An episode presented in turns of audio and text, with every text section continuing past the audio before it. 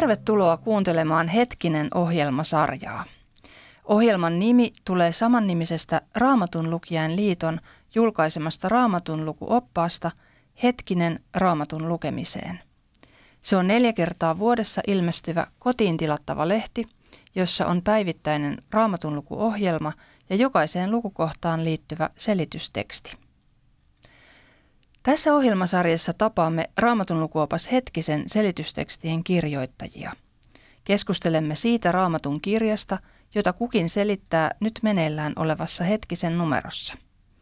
Luvassa on siis tutustumista Raamatun kirjoihin ja Raamatun opettajiin.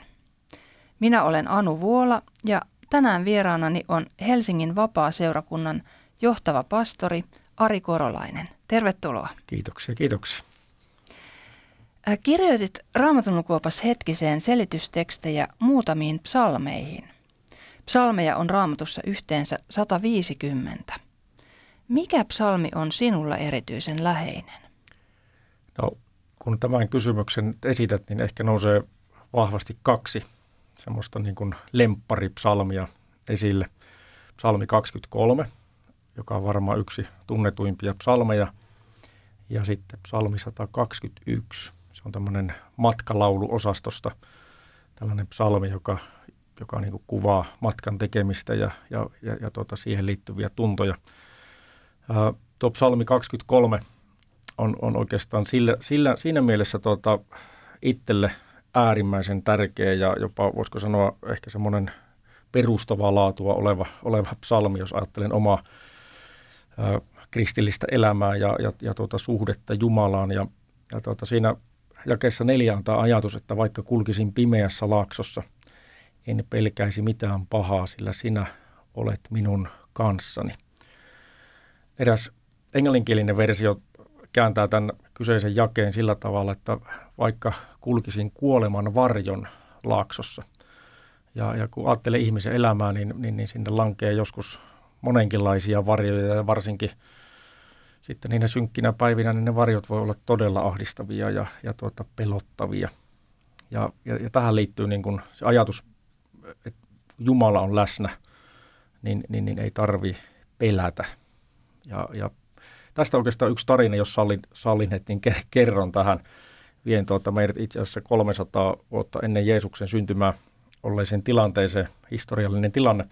Aleksanteri Suuri oli tämmöinen suuri vallottaja – ja, ja kun hän oli 12V, eli nuori poikainen, niin, niin, niin hänen isänsä toi sitten eräältä vallotusmatkaltaan tuota sotasaalista ja hän toi sitten yhden kerran tämmöisen villihevosen, jolle oli jo annettu nime, nimeksi Pukefalos, joka tarkoitti kesyttämätöntä.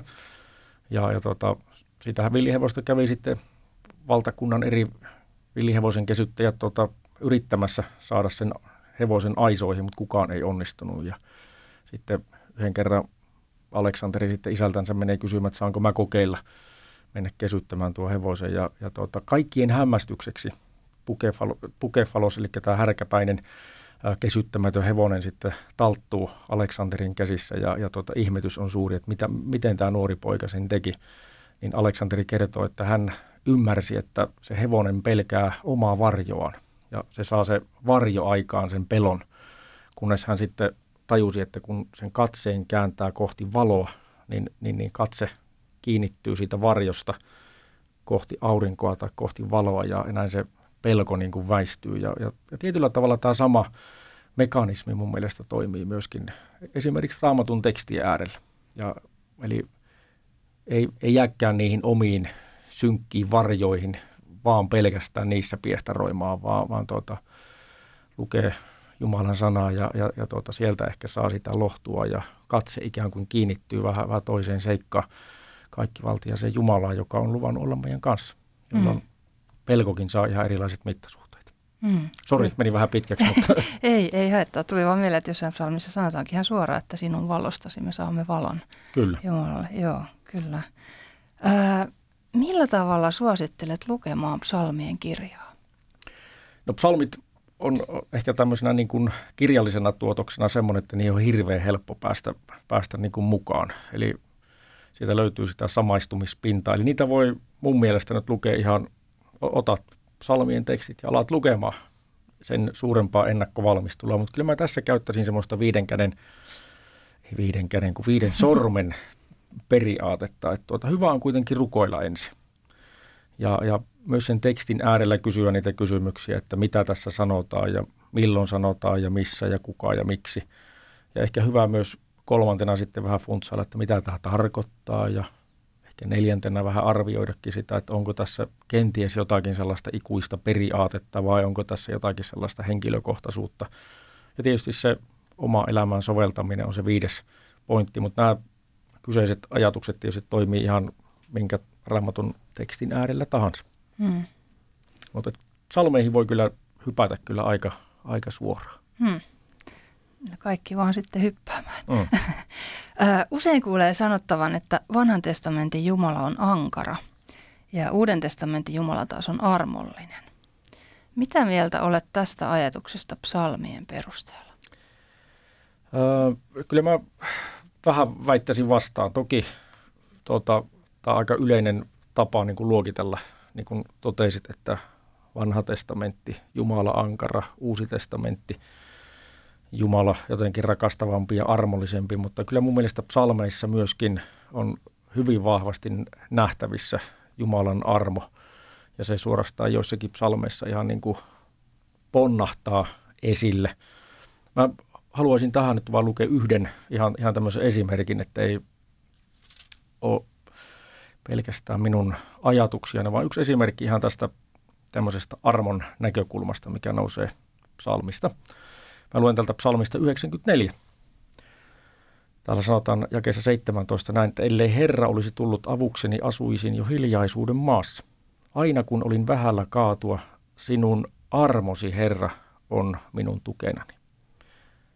Eli jo siinä tuossa jaksossa niin psalmintekijä kuvaa Jumalan armoa ja sitä, että siihen armoon voi niin kuin tukeutua ja heittäytyä sen armon varaan. Eli kyllä psalmeissa on armo löydettävissä. Mm. Joo. Ja Jumalan hyvyys tietysti monella, monella tavalla myös. Esimerkiksi siinä psalmissa 23, josta no alussa kerroit. Niin, joo. No monissa psalmeissa Jumalaa ää, nimitetään kuninkaaksi. Mitä kaikkea ajattelet, että sillä tarkoitetaan? No kuninkuutta ajattelen itse ihan ensimmäisenä, että se on hallintavaltaa. Joku hallitsee. Ja, ja kun ajattelen psalmeissa, kun puhutaan Jumalan kuninkuudesta, niin, niin itse näen sen, että ehkä psalmin tekijät nimenomaan koki, että Jumala on ihmiselämän yläpuolella – on suurempi kuin minä. Ja aika monessa psalmissa myös tästä seuraa sitten sellaista niin kuin ihmettelyä tai Jumalan suuruuden, kuninkuuden, valtiuden sellaista niin kuin ihmettelyä. Ja ehkä, ehkä tämä nyt tulee niin kuin ensimmäisenä mieleen, kun ajattelen psalmin tekstiä ja sitä kuninkuutta siellä. no mitä sulla itsellesi merkitsee se, että Jumala on kuningas? No kyllä se mun kohdalla ehkä kiteytyy siihen tuttuun isä meidän rukoukseen, että, että jos rukoil, minä rukoilijana rukoilen, että tapahtukoon sinun tahtosi, tulkoon sinun valtakuntasi. Et, et tuota, se oikeastaan niin kuin Jumalan tahdon etsimistä oman elämän keskellä ja, ja siinä elämistä ja olemista. Myöskin ö, se kuninkuus puhuu mulle tai merkitsee mulle semmoista niin turvallisuutta myöskin. Eli mä en välttämättä kaikkea ymmärrä enkä hallitse, mutta on hän kaikkivaltias Jumala, joka hallitsee. Ei johtavan pastorin tehtävissä tämä voi myös olla, olla sellainen aika lohdullinen ajatus, vai, vai mitä? Ää, äärimmäisen lohdullinen ajatus, kyllä. niin. Joo. Äh, joissain psalmeissa muistutetaan monenlaisista Jumalan hyvistä teoista ja ihmeistä – jos sinä Ari saisit kirjoittaa tänään psalmin, niin mitä hyviä Jumalan tekoja haluaisit siinä luetella?